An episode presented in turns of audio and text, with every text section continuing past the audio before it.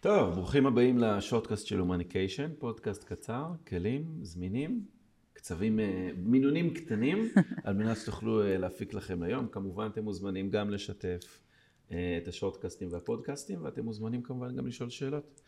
היום אנחנו הולכים לדבר על שלוש אותיות מאוד מאיימות, א', ג', ו', אגו.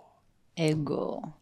ואני אוסיף, אני אוסיף גם עוד איזושהי מילה ככה שנקראת לה תדמית, Mm. החברה של האגו.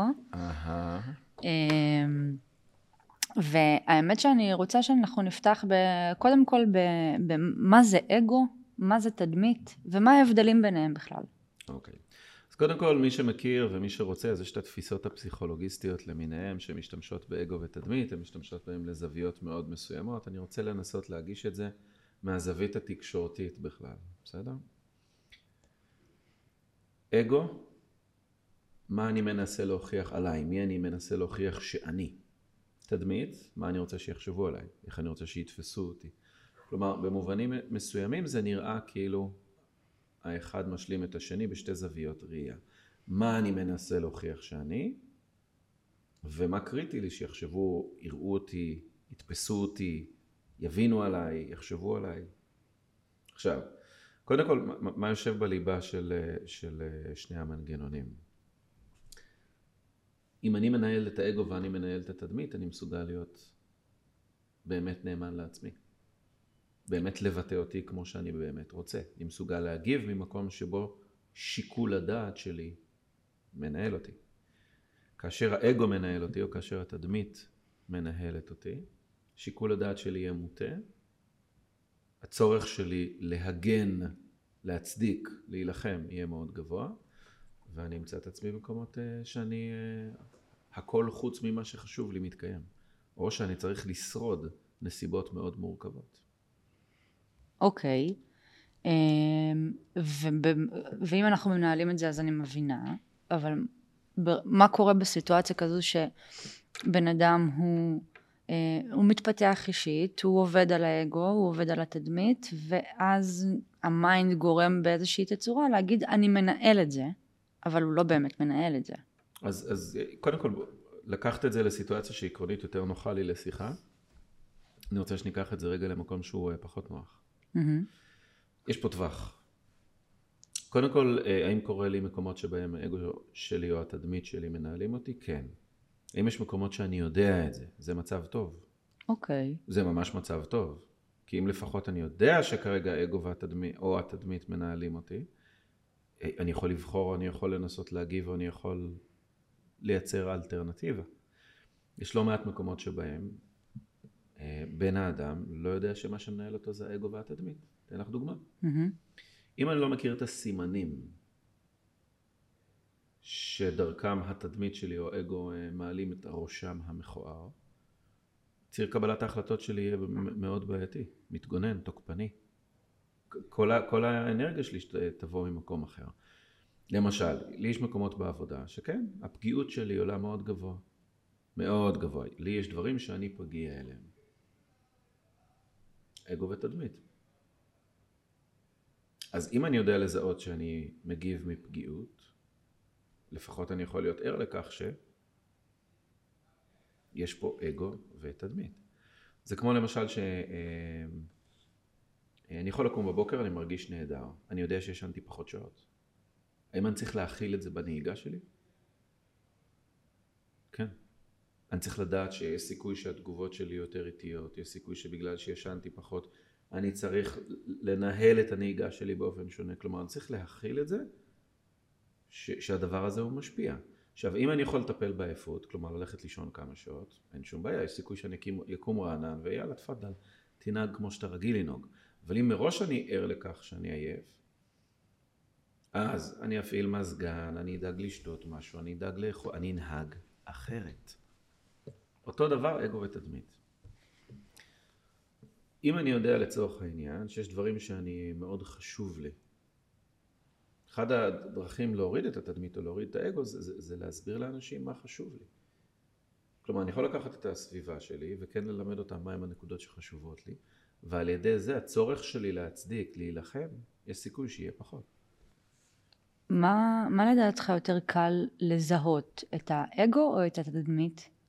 אה, קודם כל זה שני מנגנונים שאחד הדברים שבעיניי הם הכי פחות חשובים, שבן אדם יגביר את המיומנות, זה לדעת האם זה זה או האם זה זה. למה זה הכי פחות? כי אחד הם יושבים על מנגנון די דומה, ושתיים, אני לא חושב שהבן אדם השגרתי צריך להביא את עצמו לרמת מיומנות לדעת בדיוק את ההבחנה הזו, כדי לדעת לפתור את זה או להסתדר עם זה. הרי בואו ניקח רגע את המקומות שבהם אגו ותדמית מנהלים, בסדר? Mm-hmm. יש מקומות שאני אעבוד מפרפקציוניזם. אני אשים לעצמי רף שהוא בלתי אפשרי. זה יכול לבוא מכל מיני מניעים. אבל ונניח וזה מגיע מתוך אגו ותדמית. במה אני אטפל? באגו והתדמית או אני אטפל בפרפקציוניזם? מה יותר קל לי? יותר קל אולי בפרפקציוניזם. נכון.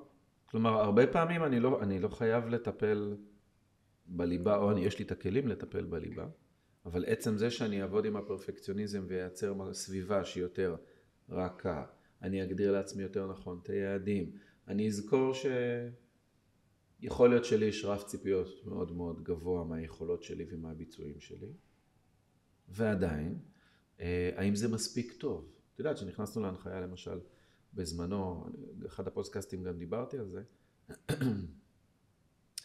היה לי חשש מאוד גדול איך הקהל יגיב. אמר לי יפתח, אחד, עקרונית אתה לא שולט באיך הקהל יגיב, כי הייתי רק בדרך. אבל הוא אמר לי, בוא תיקח מהם המדדים שדרכם אתה יודע שעשית עבודה טובה. האם יש לך מטרות לסשן שאתה מעביר? אמרתי לו כן. האם uh, עבדת לפי הקווים המנחים? אמרתי לו כן. האם השתמשת בשיטות? כן. האם הלקוח השיג את המטרות? כן. Good enough. הוא הוסיף אחרי זה עוד הגדרות, כמו אם למשל לא היה מנחה נוסף בחדר, מישהו שמגבה אותך. האם היה נזק למשתתף? אמרתי לו, ממש לא. הוא אמר, הנה דוגמה, אני מבין שיש לך רף ל... כשמישהו אחר מעביר איזשהו סשן, זה מרגיש ככה, זה נראה ככה, זה פרפקציוניזם. אז הטיפול היה בפרפקציוניזם, הוא לא, לא התעסק עכשיו באגו. כשאני מנמיך את הפרפקציוניזם, האם יהיה לזה השפעה על האגו? כן, יהיה פחות מקום לאגו. Okay. אוקיי. הלכתי למשל ל... ל... אה, בר מצווה של הבן שלי. עכשיו היה נתק מאוד גדול במשפחות בעקבות הגירושים וכל מה שהיה לאורך השנים. ואחד הדברים שאני ביקשתי, כי היה לי ברור שהפגיעות שלי מנהלת. חששתי מהמפגש עם המשפחה. ואז אחד הדברים שביקשתי זה שזה יהיה מכובד. בלי כל מיני משחקי יוגה, בלי כל מיני הכנסות. אנחנו באים בשביל הילד. יעני, שמים את התדמית, את העבר, את האגו בצד, ואנחנו נתנהל בשביל הילד כגוף אחד. כלומר, פיניתי את המקום של האגו והתדמית, דרך מה? דרך אני לא רוצה שיהיו חילופי דברים, אני לא רוצה אה, שהמתחים ההיסטוריים ינהלו. אז הרבה פעמים הדרך הנכונה לעבוד עם תדמית ואגו זה אחד, אם אני לא מזהה שזה תדמית ואגו, אז מה התופעות שמופיעות? או דרך התופעות הנוספות שהופיעו, להבין שיש סיכוי שזה מנהל. עכשיו, לי יש הסכם איתי שבמקומות שבהם תדמית ואגו שלי עולים גבוה, אני מעדיף שבמקומות האלה אני לא אתן לזה לנהל אותי. אז כל פעם שאני פוגש את התופעות האלה, אני יוצא לתיקונים. כן, אבל אתה יודע לבוא ולהגיד ולזהות את זה שהאגו והתדמית עולים כרגע, אז אני mm-hmm. שנייה רגע אה, לוקח mm-hmm. צעד אחורה, נעזר במערכת תמיכה, ו, ו, ועדיין יש היום אנשים שלא יודעים לזהות את זה, הם לא יודעים, הם לא יודעים להגיד וואלה אני פועל ככה, mm-hmm. כי זה מה שאני רוצה שיחשבו עליי, או כי, כי זה, זה התדמית, mm-hmm. וגם כשאתה, אתה יודע, לי יצא...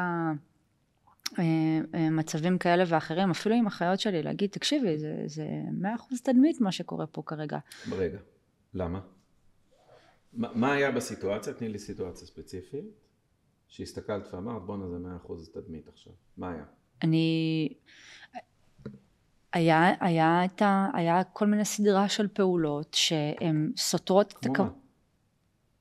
פרטים גברת, פרטים. תדברי בציונים, דברי במספרים. כן, אני, זה, זה סיפור, זה כאילו סיפור על האחות, אתה מבין? זה כאילו, התדמיתי, ש, תדמיתי שלה. Mm. אמ, אה, איך לצאת, איך להתלבש, אה, אה, רגע אני אעשה ככה, לא אעשה ככה, מה יחשוב, מה לא יחשוב. אוקיי, okay, כלומר, רגע, בוא נסתכל רגע על הדבר הזה. אז, אז את באה ואת אומרת את הדבר הבא. הייתה איזושהי יציאה או מטרה להיפגש, בסדר? Mm-hmm.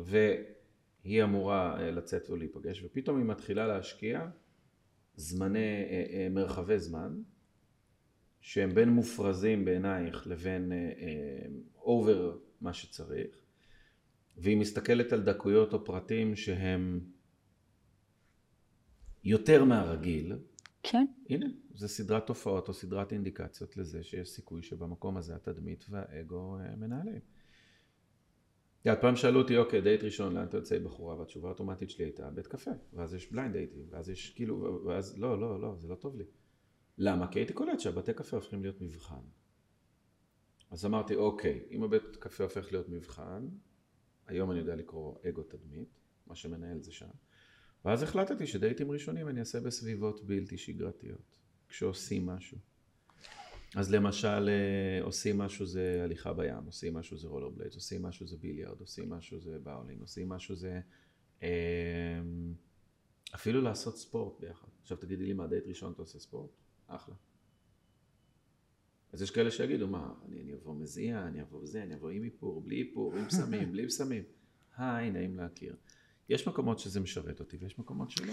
אני אפילו מסתכלת, אני אקח אפילו דוגמה של אה, מעכשיו. Mm-hmm. אני מסתכלת אה, על אה, נקודה שבה אה, ככה, אפשר להגיד, לחצו לי על הכפתורים. ואז yes. אני שואלת את עצמי, עצרתי עם עצמי גם בתמיכה שלך, רגע, למה, למה, אני, למה אני מרגישה ככה? ואז אני אומרת לעצמי בלב, אה, כי אני לא רוצה, ש, כאילו, זה, אני לא רוצה שיזלזלו בי, אני לא רוצה שיזלזלו בזמן שלי, אה, או שיקחו אותי כמובן מאליו. ואז עם השיחה שלנו עכשיו, אני עוצרת רגע ושואלת את עצמי, רגע, זה אגו? יכול להיות אגו.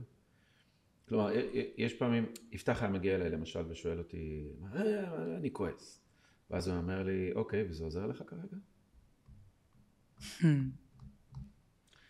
אמ, זה למשל, אה, לפעמים צריך משפט כדי להביא את בן אדם לצאת מתוך האגו שלו. האגו בא לידי ביטוי כרגע מתוך כעס. עכשיו, הכעס, גם אני בעונש, גם יפתח בעונש כי אני פורק עליו, וגם האדם אחר בעונש שהוא אפילו לא יודע שאני כועס. אבל שורה התחתונה, מי שיושב בתוך הקלחת הרותחת, זה אני. נכון. עכשיו, אה, גם אם תקחי את הדוגמה הלכאורה פשוטה שנתת פה, הנה את נמצאת בתוך סיטואציה וזה לא היה אמור להיות ככה וזה לא יוצא טוב ומבזבזים לי את הזמן וכל השיקולים המאוד נכונים הללו. אנחנו לא אנשים מטומטמים. כשבן אדם ינהל אותו האגו או כש, כשאדם ינהל אותו התדמית הוא לא יגיד לעצמו אה איזה קטע מנהלת אותי עכשיו התדמית. אז איך למשל אני יכול בעוד דרכים לדעת נניח והייתי לוקח את הנסיבות. אין לנו בעיית זמן, אין לנו בעיית כסף, אין לנו בעיית זמינות, אין לחץ לייצר פרויקטים, לייצר תוצאות. האם היית מגיבה אותו דבר? לא. My point exactly. כלומר, יש סיכוי שבנסיבות הנקיות, האגו לא היה מנהל אותך. ואז לא היית לחוצה ולא היית בעצבים ולא היית בתוך הלופ הזה. אז אם אנחנו רוצים כן לבוא ולזהות, שוב, או רגשות סותרים, או להסתכל בהנחה והנסיבות היו אופטימליות, איך היינו כן פועלים. מתוך זה לנסות לזהות מה צריך להשתנות כדי שאני אוכל כן לבוא מהערכים הטבעיים שלי. ואני לא סתם חוזר איתך לדוגמה של הבן שלי והבר מצווה, כי היה לי מאוד קל לבוא ולהגיד לאימא שלו, it ain't gonna happen. לא, אני לא הולך לזייף. עשר שנים, 12 שנים המשפחות בנתק. לא מתאים. בואי נעשה לו בבקשה שתי בר מצוות שונות. עכשיו בשלב הזה בא הילד, אמר, אני הייתי שמח שיהיה אירוע, אירוע אחד, נעשה את זה פשוט ויאללה. עכשיו בשלב הזה יכולתי גם לבוא ולהגיד, מי מניע אותך? זה אימא שלך מניעה אותך? מי שכנע אותך? לא הלכתי לשם, זה מה שאתה רוצה? כן. זה מה חשוב לך? כן. תן לי לחשוב על זה. הלכתי רגע הצידה. זה היה יותר מרגע. שאלתי את עצמי, באיזה תנאי זה ירגיש בטוח, באיזה תנאי זה יהיה נכון, באיזה תנאי או מה הגבולות שלי. עכשיו, בתוך השיח הזה מהר מאוד, אתה יודע, יכולתי לשים גבולות שאף אחד לא היה מסוגל אה, לעמוד. שהסבתא תחבק אותי, תקרא לי הבן שלה ותאהב אותי. לא, אנחנו לא בהגזמה. מה הרף שאני מסוגל לעמוד בו, שהיא תהיה מסוגלת לעמוד בו, שיהיה לנו מספיק טוב? אחלה. בניתי את המקום, כי מה שהיה חשוב לי, החוויה של הילד. אז מצד אחד כן, היה מקומות ששחררתי, ואחרי זה תוך כדי זה קפץ שוב, תוך כדי האירוע בכל מיני מקומות. הייתי עסוק להיות שם בשבילו, זו החוויה שהוא רצה. יש לנו בחיים, אה, זה משהו שגם אתה, אתה אומר אותו, יש לנו, בחיים תחומים שאנחנו יודעים מה להחליט באיזשהו מקום, זאת אומרת אם זה ילדים וכזה. ואני כן רוצה לגעת בתחומים של, שאני, שזה קשור אלינו, אז הרבה פעמים אנחנו לוקחים את עצמנו קצת מובן מאליו, אנחנו לא עוצרים ועושים רגע את השיח הזה, מה הילד רוצה, מה, מה זה, אלא אנחנו, אנחנו בתוך הרגע, בתוך המומנט, אמ, ו, ונכון, בנסיבות אחרות אה, היה יכול לקרות אה, משהו אחר, לא היה לחץ ולא היה כלום. אבל החיים הם החיים, והחיים הם מלאים בנסיבות. מה את שואלת? אז אני שואלת, איך, איך בסיטואציה שפתאום עולה האגו, שגם לאו דווקא באותו רגע עוצרים ושואלים, רגע, זה אגו? כי, כי אני עד שלא נכנסנו לפרק הזה אמרתי לעצמי, בואנה, זה היה לפני שנייה, לפני שנייה זה היה, זה היה אגו. Mm-hmm. מה, מה אפשר לעשות, מה בן אדם יכול לעשות בשביל להוציא את עצמו רגע מהסיטואציה ולהגיד, שנייה. אמ, קודם כל יש סדרה של שאלות, אתם יכולים לרשום דרך אגב את השאלות, כי זה סופר פרקטי. אמ, אני אתחיל דווקא מהשאלות מהסוף, לא שאלות מההתחלה. אוקיי. Okay. שאלה מהסוף זה, אמ, אם בעוד שנה או בעוד שנתיים או בעוד שלוש שנים אני אסתכל על איך שחציתי את המשבר הזה, האם זאת תהיה נקודה משמעותית שבה אני אגיד זה, זה עיצב את חיי, או שזה יהיה עוד אבן דרך באין סוף האבנים שאני הולך בדרך האבנים הצהובות של חיי. שוב, האם בעוד שנה או שנתיים או שלוש אני אסתכל אחורה, אני בכלל אזכור את הרגע הזה ואני אגיד זו הייתה נקודת מפנה, זה, זה משהו סופר משמעותי. כי אם התשובה היא לא, אז יש סיכוי שאני כרגע מפריז בתגובה שלי כלפי הנושא עצמו. נקודה נוספת זה אה, איזה מחירים אני אשלם אם זה יידפק. מה בתכלס יהיו המחירים? עכשיו אם תגידי לי אני אאבד גפיים, תגידי לי אני יכולה, whatever, יחרימו אותי מהמשפחה, יזרקו אותי מהירושה, אז אני אגיד לך אוקיי, אוקיי, אוקיי. אבל אם מצד שני מה שתגידי לי זה לרגע יהיה לי לא נעים. עכשיו, כן. אני אתן לך רגע, דרך אגב, דוגמה למקום שבו אה, כן היה חשוב האגו והתדמית, בשביל לייצר מנהיגות. חזרנו עכשיו מחופשה קצרה בכרתים, היינו אלון, טל ואני. כן. טל זוגתי, אלון בן שלוש וחצי, מתקדם לשלוש שבע. שורה תחתונה, ב... הלכנו לפארק המים. הילד היה מבועת מלהיכנס למים הקרים כדי להעלות את המגדל שנשפכים מים מכל מקום ויש פריצים ש... כאילו הכי כיף בעולם, אבל הילד, וכמעט לא היו שם ילדים, הילד היה מבועת מהמים. ואז בשלב הזה, אני אומר לטל, טל, והיא מסתכלת עליי בחיוך, מה זה נאיבי? אמרתי לה, you need to take one for the team. היא אומרת לי, מה? אמרתי לה, את צריכה לעלות למגדל. היא אומרת לי, על גופתי המתה, תעלה אתה. אמרתי לה, טל, כן, צריך את המנהיגות שלך כרגע. אמרתי לה, רק דבר אחד, אנחנו עושים הסכם. אומרת לי, אתה עולה איתי. אמרתי לה, בסדר. אמרתי לה, טל, כן, אנחנו לא יכולים לצעוק. כי כשהמים הקרים האלה, וזה מים 18 מעלות, וואו. נוגעים בגוף, תקשיבי, כל מה שבא לך זה לברוח למקום חם. ובשביל הילד, אז אה, עלינו למגדל, היה קור אימים, ואכן אה, אני לא צעקתי. אבל יש מקומות שבהם חשוב לנו כדי לייצר משהו אחר, זה בסדר. את רואה איך אני לבוש, אני לא באתי עם אה, גופייה, שערות חזה בחוץ, וואטאבר, שיער פזור, לא יעזור לי. יש מקומות שאני צריך לדעת לנהל את התדמית והאגו שלי, ויש מקומות שלהכיל את זה שכן, גם לי יש אגו וזה בסדר. לכן באתי ואמרתי, מה המחירים לזה שהתדמית תנהל? מה המחירים לזה שהאגו ינהל? האם אני רוצה את המחירים האלה? וכמובן, השאלה הקודמת, האם זה ישפיע עליי אה, לאורך זמן?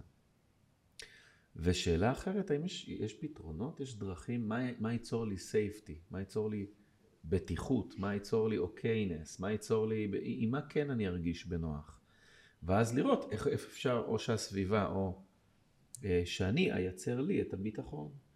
אז אם למשל אה, מה שעשה יפתח זה לתת לי את אותן תת מטרות כדי לדעת איך למקד את עצמי, ולדעת מה חשוב ומה טפל.